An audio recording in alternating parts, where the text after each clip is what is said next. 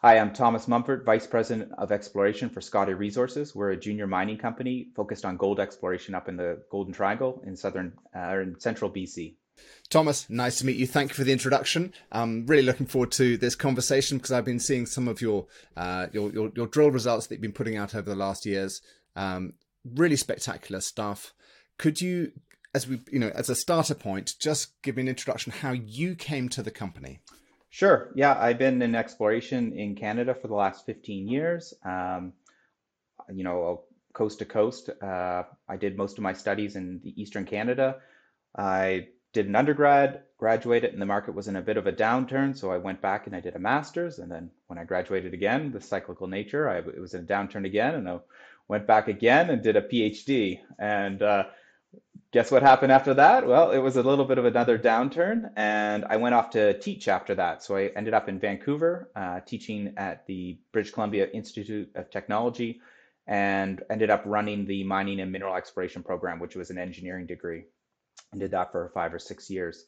Um, but the the interesting thing there was that there's no research component to that program. So the summers were kind of like a high school teacher, like you had the summers off. So I would go and work for exploration companies just like I did during my master's and PhD. So, you know, actively engaged in grassroots to brownfields exploration, advanced exploration programs for the last 15 years, um, across Canada, across commodities. So I've done rare earths, uranium, gold, silver, kind of the, the full spectrum there. And so I've seen a lot of projects uh, and, and been across a lot of Canada exploring. Um, one of my last jobs, uh, summer jobs when I was working at BCIT, um, was getting a relogging program on a small historic gold mine up in northwestern BC, um, which turns out to be Scottie Resources. At the time, it had a different name and it was about to go through a rebranding. And so I met the CEO, Brad Rourke, uh, up in the field. You know, it was a team of six of us there. Brad was the cook, his his son was the helper, and we just got to work relogging some of the historic core. And you know, the geology was exceptional. It was a small land package, but it had a lot of upside and a lot of catalysts in the area. Um, you had Ascot at that time doing a full, huge exploration program. You had Pretium pushing hard on their Brucejack asset, and you had this small, past-producing, high-grade mine in the middle. And you know, Brad needed some geological expertise, so invited me to come on the team, and I, I did that part-time for a year, and then decided to quit my academic job and come on full-time into the corporate world of junior mining. And when when was that? That would have been 20, 2018, I guess.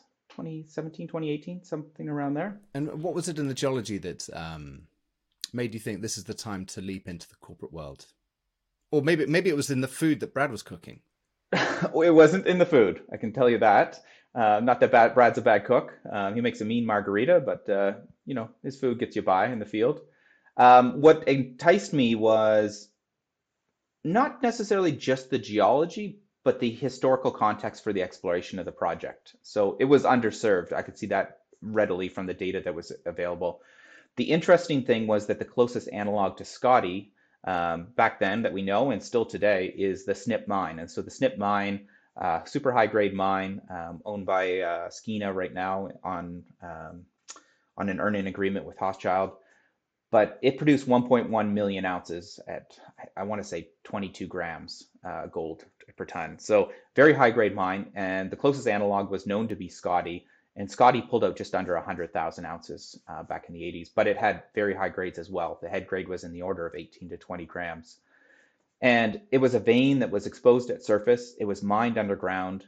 And if you took the whole data set of all the drill holes you know, the average drill hole length was only 75 meters, which means really that's just production drilling. They're just poking along, trying to find out which way that vein's going. And there was no concerted effort to have a large scale exploration program on this project, other than some, you know, some surface work. So there was a lot of upside for drilling this deposit in a different manner because all the drilling had been done underground. And when you're standing on a vein that's been mined, it's very hard to really step out and have meaningful step outs on that vein from that, that relative position. But you know that was the hook that got you in. But um, in a sense, I mean, from what I can see from the geology, um, it, it's not the Scottie mine which is keeping you there, or rather, it's the Blueberry contact zone which is the which is the, the kind of the really exciting thing, which is uh, it's it's not often that in one's life that you get you get to work on a pretty spectacular deposit, and it feels as if that is something which is turning into one of those spectacular deposits. Certainly, certainly feels that way. Yeah, you know, we kind of that that exploration upside of you know the Scottie Gold Mine, but also the surrounding land. So one of the big breakthroughs we had as a company within I think it was the first 18 months of us coming on, me coming on, was we acquired a huge land package that surrounded the historic Scottie Gold Mine, and as well as the claim package that held the Blueberry vein, which is now the Blueberry Contact Zone. Um, so within that period, we basically expanded the land position, and we we made a really concerted push to a regional exploration program or property scale regional exploration on on the Scottie Gold Mine. Let's see what's available, what people haven't looked at, and let's let's look at it in a bigger context than individual veins at surface. Um, focused a lot on areas of glacial retreat. That's how we made our Domino Zone discovery, which is kind of the extension of the Scottie Gold Mine to the other side of the mountain. Um, and then we started pushing on things like the Bend vein, and then finally the, the Blueberry vein as well. And that's where we made our Blueberry Contact Zone discovery. There is an abundance of high grade mineralization all over the Golden Triangle, particularly in the southern end. And really, the, the challenge is coming up with um, a model that explains the mineralization and a model that predicts something larger than just a little squirt here and there of high grade gold. Um, it almost sounds as if you've taken a systematic approach. Oh, certainly, yeah, definitely a systematic approach to, to exploration. Um, you know, we started with boots on the ground field work. We reviewed historical geophysics. We did updated geophysical surveys. Um, led that into you know very wild, not wildcat, but exploration style drilling on some targets that had mineralization at surface, and then you know progress that along to to what we're doing today. Um, your point about uh, there being a lot of high grade gold in in the southern end of the, the Golden Triangle is is really interesting because what that means is that there's a lot of smoke. There's a lot of uh, things that you can chase. You can you can dry out your. You can run out of capital. You can um, run out of gas. Uh, chasing things which are these little squibs, these little squirts, I think was the word he used, to kind of mineralization, but actually they don't hang together. They're never going to make it as a um, coherent or kind of continuous uh, resource potential. Um, how do you how do you make that leap from kind of observation to kind of a, a, a geological model? And and have you got there yet at the at the contact zone or the Blueberry contact zone? Yeah, we've certainly got there at Blueberry. Um, it is an interesting area of the world to work. Um, you know, every once in a while we get a geologist that's worked in northern Ontario, northern Quebec, uh, where exposures are quite a bit poor and the grades don't need to be as high to make something economic as they do in the Golden Triangle. And they see some of our surface samples out there and, you know, why aren't you drilling that? Why aren't you drilling that? And, you know, then I run them down the list of all the targets that I do want to drill and the rationale for why these are kind of on the back burner for now while we advance these targets. Um, so how to advance those, how to uh, kind of sift through the smoke to find out where the fire is burning. Um, it's a it's a it's a process. Um, I think it starts with you know identifying high grade mineralization, which is usually done through either soil sampling or a grab sample, and then we go back in and we try to look to see what we can ex- use to explain that that that high grade sample. You know, and maybe that lends itself to chip sampling or channel sampling some other superficial work to justify that this target has a little bit more strike length, or a little bit more width than than other targets in the area. And we work that at, that up that way, and then eventually progress to you know, kind of a maiden drill hole on that target itself. And if that kind of fills itself as fruitful, then we continue that along uh, the exploration pathway we are now, you know, four years into kind of that process at Blueberry, and it has been holding in exceptionally well and much larger than we initially anticipated, to be honest. And and Blueberry, I, I see you've changed the, the, the language or the vocabulary from uh, the Blueberry vein to the Blueberry contact zone. Can you just talk to me through that that process of of changing understanding? Sure. I'm just going to share uh, my screen and show a couple slides that'll kind of depict that pretty well. In 2018, 2019, we were looking around trying to find out what other mineralization in the area was kind of similar style to what we had at Scottie. So Scottie is a set of um, parallel, near vertical, pyrrhotite pyrite-rich veins with quartz carbonate shear bands in them. Very high-grade gold, as I mentioned before. And there's a well-known vein at surface that occurs just two kilometers to the northeast of the Scottie gold mine and just off of the road. So that dark black line there, that is the, the, the Granduc Haul Road. So it used to be the Haul Road for a copper mine, Yep. which you can see just up in the northern end of that figure. Yep. So the blueberry vein outcrops at surface, uh, was known about since the late 70s, early 80s. Pyrrhotite pyrite um, dips moderately to the northwest, so we're looking at about a 50 degree dip to the northwest. And it goes from about 30 centimeters to about 4 meters in width at surface, and then kind of pinches out to the northeast. Well-known vein, nice strike extent, and very high grade. Um, grab samples at surface are in the orders of a 100 grams per ton. We wanted to see how far it went down, you know, down dip, and see if we could find any extensions to it laterally or at depth. Uh, we drilled this hole. This was the last hole of a 2,000 meter drill program in 2019. So we tested three targets that year. So this was the, the third target that we tested. The other two were the Scottie Gold Mine and the Bend vein. And it had been drilled before, the blueberry vein had been drilled before, but only to a depth of about 45, 50 meters. So we were trying to see if it went down to about 100. So I don't, I can't remember exact depth that this was targeting, but 75 or 100 meters. And we drilled it. Um, and this was kind of the first years of the big delays in in labs, Yeah. um, kind of around COVID times. Yeah. So it was months before we got the results. And being the last hole of the year, it was the last results that we got. And we've been we've taken that the approach of sampling everything from top to bottom. You know, there's a lot of things that were missed in the geological record just because people were very exclusive on where they, they sampled. And the fact that the veins here are so obvious with this type pyrite um, sulfide matrix that, you know, there was a lot of unsampled material in previous drilling. So we sampled everything top to bottom. There was a zone of mineralization. There was some disseminated pyrrhotite and pyrite in it, uh, and a really dark, uh, cloddy black chlorite um, in the in the unit above where the intersection with the vein was. And we sampled it, and we didn't think too much of it until we got the results back, and it was a very consistent, well mineralized interval.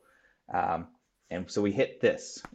We knew then that you know there was mineralization style that was not just vein associated or vein hosted, and that we didn't know what it was related to. So this this is kind of like the smoldering discovery at Blueberry was this first hole. Yeah. And we didn't really realize where it was a discovery until it was a couple years into it. It's So the following year, I'm, we- I'm always a I, I'm a firm believer in that discoveries or discovery holes are only recognized in retrospect.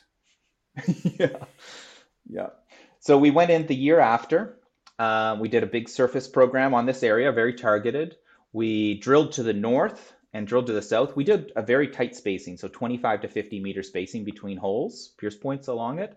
We had a suspicion there was a north-south structure there based on historic sampling in the area. Um, and when we drilled it, we, we realized that, yeah, there was something happening here other than just the, the mineralization associated with the vein. Um, this interval just south of the vein, 22 grams over six meters, that's only 15 meters from surface there. Very high grade intercept, very short drill holes. Yeah. We then took this information, and the most important thing was that we came away with a real new geological model for the area that explained this high grade mineralization. And that was that there's a contact running basically north south, kind of in the center of this mineralized zone. And it is a contact between andesite on the west side, which is what hosts the Scottie Gold Mine, and siltstone on the east side. And from that, we're like, okay, so if this contact is the main controlling feature, and that this this vein that we see is maybe some sort of secondary feature, maybe it's some sort of tensional gash in the in the rocks that just kind of filled up with the mineralizing fluid that was flowing along the contact, then where would you go looking for it next? Where would you try to show the size of this? So we said, well, the easiest place would be to drill some really short holes along strike. So let's go to the north and to the south. So right along the road, we can know, we know exactly where that that contact outcrop. Sorry, so that that, that gold band you've got in the middle, that's not yes, th- that's not one geological unit. It's just a corridor of interest. Yeah, it's a corridor. Yeah, exactly. Corridor of interest based on surface sampling, so either soils or rocks um, in the area that that had grade. Okay. So we kind of uh, outlined this envelope, and then we were trying to figure out within that envelope what was explaining the mineralization. And this contact went right through the center of that envelope. It outcropped at the road up here, outcropped there, and we said, okay, let's drill those targets. And then we also had a an area in here that had some working, so we could see the contact I there. can't see your mouse. Oh, Yeah, I can now. I can now. Yeah, yeah, there we go. So in 2021, we went in and we drilled along the road right at those intersection points where that contact was. So that that yellow line is where the contact is. Dashed or equals inferred, where we have no geological context of where exactly where it is at surface. And and we are drilling off the road on this. This is all skid-based drilling. Uh, we're just pushing the, the machine around with a bulldozer, and it's all holding together now. We've now shown that there's a about a 700 meter strike length over the system. This huge hit up here, 34 grams over almost 12 meters up in the north end. That is drilled off of the road, and that intercept is only about 30 meters from vertical, uh, from the vertical surface. And same to the south, the 4 grams over almost 12 meters, once again, from vertical surface, about 25, 30 meters. So this, the model was then holding up. This is kind of when we realized we had a discovery of something that was new in the area and a new way to test it. Um, can I just ask, this are, are these um, andesites and sediments within this the the Stuhini kind of volcano sedimentary package? Uh, they're in the Hazelton, uh, which is so the Jurassic. above the Stuhini. Yes. Okay. Yeah. So we are we're in the lower Hazelton. Uh, they're both members of the lower Hazelton, uh, the andesite and the siltstone. Okay. And the nature of the contact is still something we're sorting out, whether it's conformable or unconformable or fault controlled. Okay. It's uh, it's a bit nebulous just because of the fluids that have been pumped in. Some areas are definitely faulted, but some I would argue are conformable. But it's a And and the ge- geological discussion. and and and the the mineralizing fluids what what does it come with i mean you said that in your initial um, drill hole it wasn't in the veining it was actually in the kind of the, the dark chlorite i mean can you see the mineralization on this contact or do you use the the the, the rock changes to kind of um, drive your sampling or you, are you still sampling the whole thing We're still sampling the whole thing. Um, we do see when, that the rock change is the most vital point is when we change from the andesite to the siltstone. You do get um, you get veining at that contact occasionally. You get the disseminated style mineralization. Now that we've stepped out along the structure, in the very north end of the structure, we do get visible gold, but during this, that's only for the first you know couple hundred meters to that top section. Everything else, there's no visible gold, which is very common for Scottie as well. Visible gold was very rare. It's a very fine disseminated gold. Um, the the contact most of the mineralization occurs in the andesite. Um, I would say be it's about an 80 to 20 ratio, and it seems to have a wider halo in the andesite, and it's a tighter contact in the siltstone, which makes sense rheologically and, and in terms of permeability.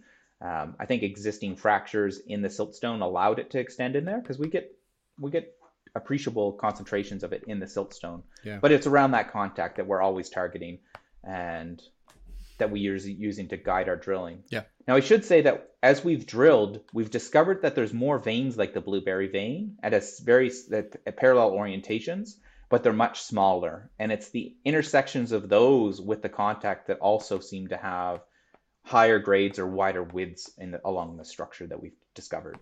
gotcha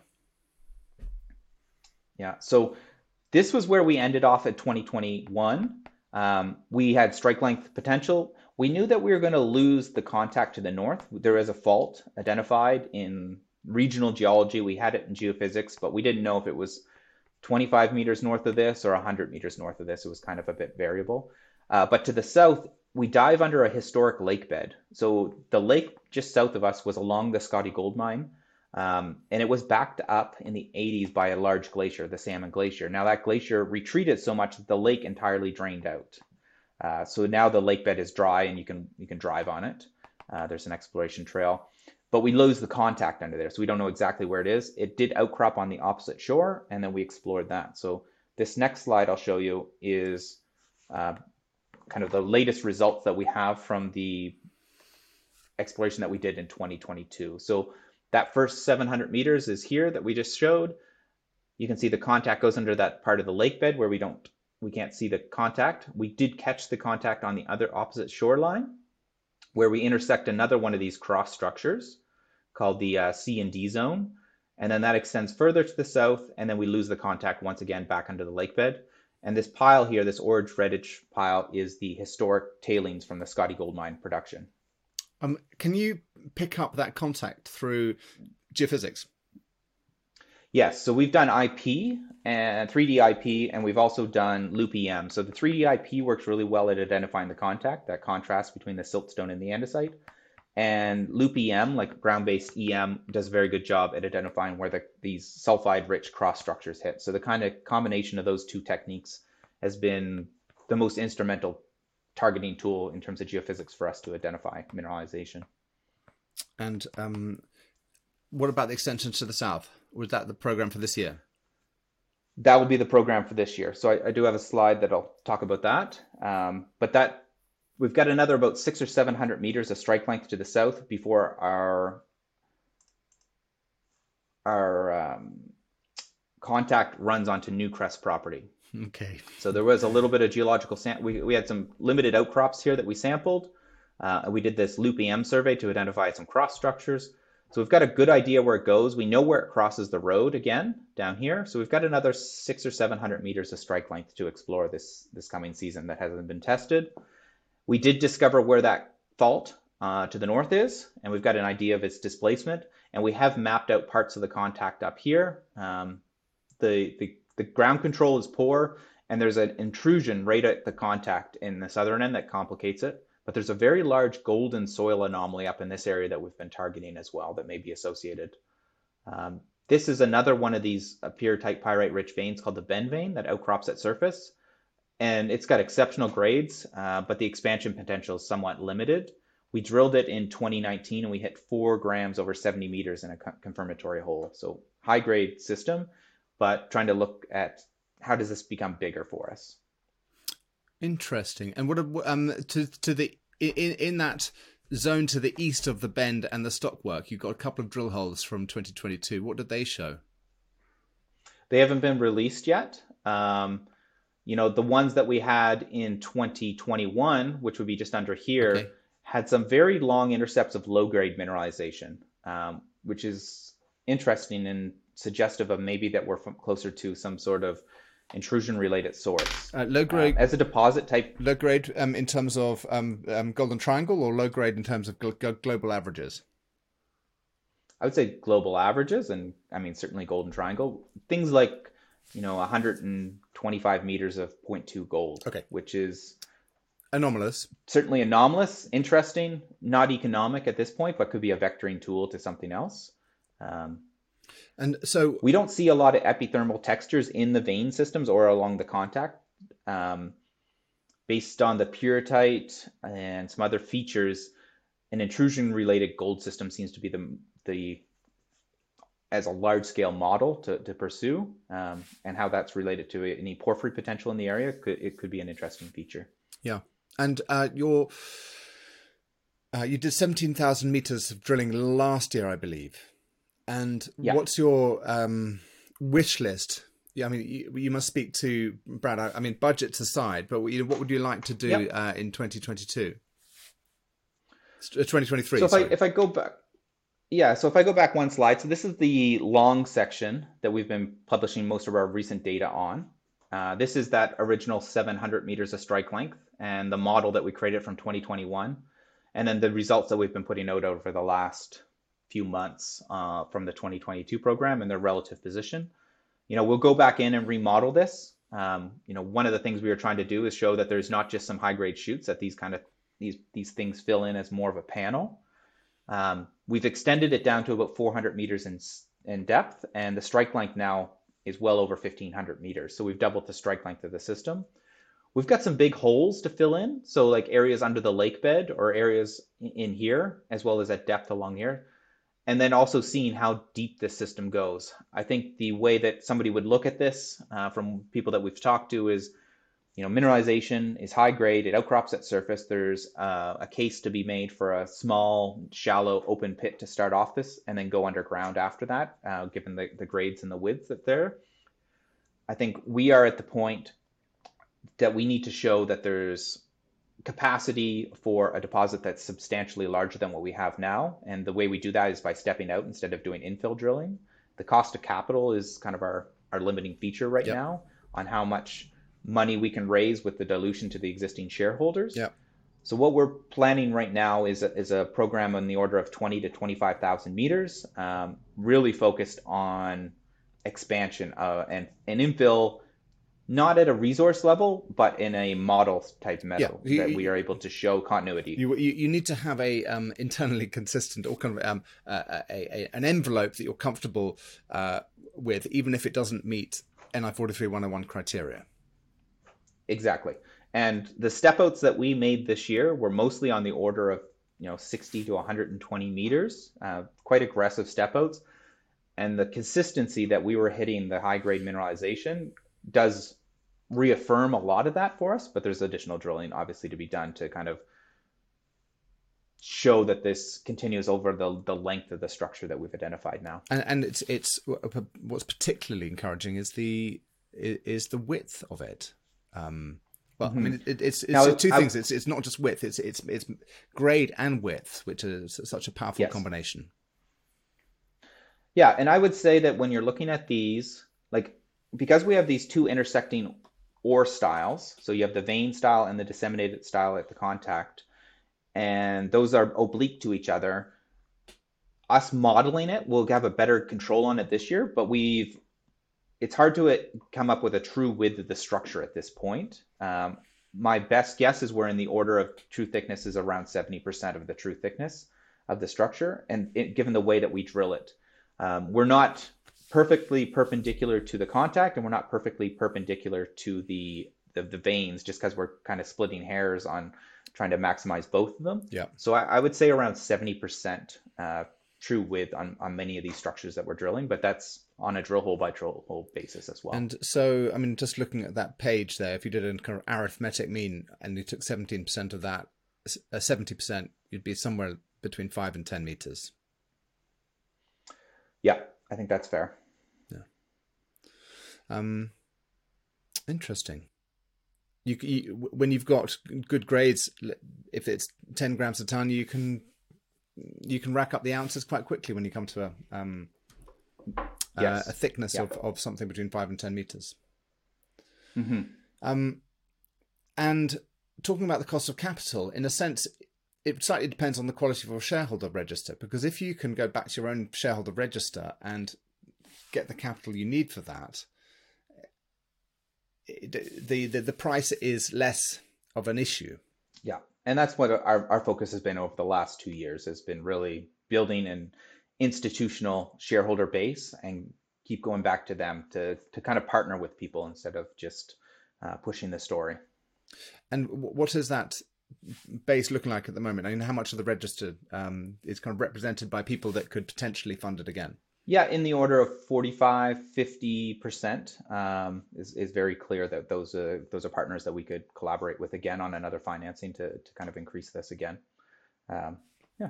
And uh, in terms of the kind of allocation of the capital, so um, presumably the vast majority would go to um, filling in the gaps on from the from the fault down to the boundary with um, Newcrest, and then a small amount would be spent in the northeast trying to uh, trying to prove a concept at low cost. Yeah, exactly. I, I think, as we kind of mentioned before, and we were talking about, is there's certain need for continued exploration on far field targets at the same time. Like we have an exceptional land package with a lot of high grade showings. Um, this is by far the one that's progressing the fastest and holding together very well. But there's a certain portion of drilling that every year we allocate to new targets that we haven't advanced before. So that's in the order of five to 10% of that. And then there's a little bit that are kind of ancillary targets to the blueberry uh, contact zone. So last year we drilled the C and D zones, which turned out to be very well. And then, like you mentioned, the northern extension above the the post mineral fault uh, as well would be a, a target that we do that. So 75, 80% of the holes are going to go into blueberry as per that long section that I showed you and that southern extension. And then in the order of 20% are going to be between, you know, far field new drilling locations and then kind of peripheral targets that kind of connect to the blueberry contact zone. And what about the catalyst? You know, when when um, I know everybody would like to have money in the bank, but you know, when when when's the what's the news flow looking like as as far as you can see? We've got just a couple news releases, I think, left to del- deliver for Scott for the blueberry area. So we're going to have most of our news out here before the end of the month. I guess it's February 1st today. So by the end of the month, we'll have all our news releases out on Blueberry, we'll be remodeling it and kind of pushing out what our exploration plan is. What do those holes look like? What do we, you know, really uh, uh hope to achieve this year? Um, we'll be completing a financing sometime in, in this uh, in this early winter um, to outline that this how we're going to drill what we what we've set out to drill, and after that, I mean, the it's the build up to the drill program itself. So we're drilling probably mid to late June this year. That's the lower than average snowpack as we're seeing right now. In the area, we've got some catalysts going on. So Ascot's now fully funded for execution to complete their mill and to start production. So within around 12 months from now, they should be pouring gold. And that's a that's a big catalyst for the region for us. Uh, obviously, Ascot's geographically close to us, but they're also planning to operate a hub and spoke model. And right now, they've you know projected about a nine-year mine life, and we are on the same haul road as them. So there's an obvious potential there uh, for something to happen, uh, either viewed as a merger between them um, or just kind of a, a, pathway to economic success for us. Given that you know we've got we've got a bunch of ore, we are at the point now where we think we're going to be a standalone entity, but it's always going to make more financial sense to push that ore through an existing mill than to build a new mill up at site. Yeah, gotcha. Um, and no. Um Sorry, and how long is your your drilling window? So you said mid June. Um, when do things freeze up again and um, they, they everybody pack up for the winter? So we've been operating from basically mid to late June till mid to late August or October. Sorry. Um, now that said, like our our our drilling season has been limited based on good weather, and we've only been operating snow free uh, to lower our drill costs, just given the kind of the tight capital structure that we've been operating with if you look at other neighbors around us, you've got Skeena and Tudor who operate throughout the winter, um, but there's a there's a premium to be paid for that, and so our drill costs would go up substantially. But we could have a longer window if capital wasn't the biggest concern for us. Right now, I think we have some of the lowest numbers for drill all-in drill costs in the Golden Triangle, uh, given that we're road accessible, that almost all of our drilling is skid based, um, and that we've just kind of managed the money very well from that aspect. So you don't heli support we have very few heli supported holes. Yeah, we had a machine on on uh, on use last year for just about a month, uh, which we use for field work and a few drill holes. But skid based drilling is our our majority of holes drilled with that. Great. And in terms of um, that conversation going back to kind of trying to put an internal envelope around it and and the, the kind of approaching a resource. Uh, presumably, as long as you can keep um, demonstrating the potential of the project, you're in you're in no particular rush to, to, to dare I say it, limit things, limit or kind of to anchor people's cognitive bias with a with a with a fixed number from a first resource. Yes, that's exactly our concern. It would cost us, you know, what we've identified so far to drill that off to inferred with a bit of indicated in it would be a significant amount of money that we could push towards showing that this thing is the potential to be two or three times larger than that. So that's where we see the value add for our shareholders at this point. At some point, people are going to want to know exactly how many ounces are in here and, and what that looks like. But as as long as we're expanding as quickly as we've been doing over the last few years, the shareholders that we have now all agree that let's show how big this is. Um, our target, you know, 18 months ago was looking for something that's in the order of a million ounces. And the results have been so successful this year that we've significantly upped that target. Now we're targeting something targeting something much larger. Uh, do you see any activity? Uh, has the work that you've done on your contact zone uh, piqued the interest of Newcrest uh, to the south? Have you seen them doing exploration work uh, as a as a function of the success you've had? We haven't. Um, I think this is the first year that we showed that it went directly under their tenure. Now, Pretium, the predecessor to, to the Brucejack asset and what Newcrest purchased, uh, had worked on that same area and inadvertently had crossed the contact and found mineralization around the contact, drilling it. They had found an 80 gram per ton sample. Um, I guess it would be a few hundred meters south of where the contact hits their kind of property boundary, and they drilled that in 20, 2018, um, called their Bluffy tar- target, and they found a little bit of mineralization, but it was enough to push the envelope on their on their end. Um, so they've kind of sat on it.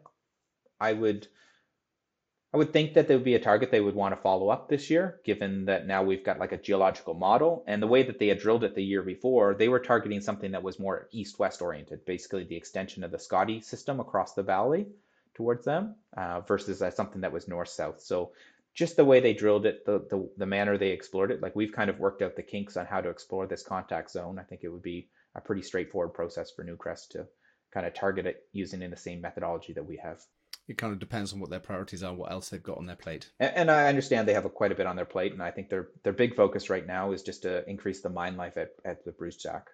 Good, Thomas. Thank you very much. Um, I look forward to uh, seeing the, the, the news flow coming out. Uh, a couple more releases in February, uh, and then the modelling and the the plan for the year. And I, th- I think the, the, the, critical factor really, I mean, your market capitalization is, um, sorry, remind me what is it is. I've got it at the top here. Uh, it's uh, it's in the low mid sixties. Um, and you know, for, for for it to really kind of go on a tear, you yes. kind of need to be fun, financed and get and have kind of that that runway. Yes. Both both in terms of geological potential and also the capital to with which to do it. Yeah. Yeah, I agree. So um good luck in getting that um in the door. Okay. Thanks, Merlin. Look forward to catching up with you in the future when you got when we got um even more to talk about. Excellent. Look forward to it as well.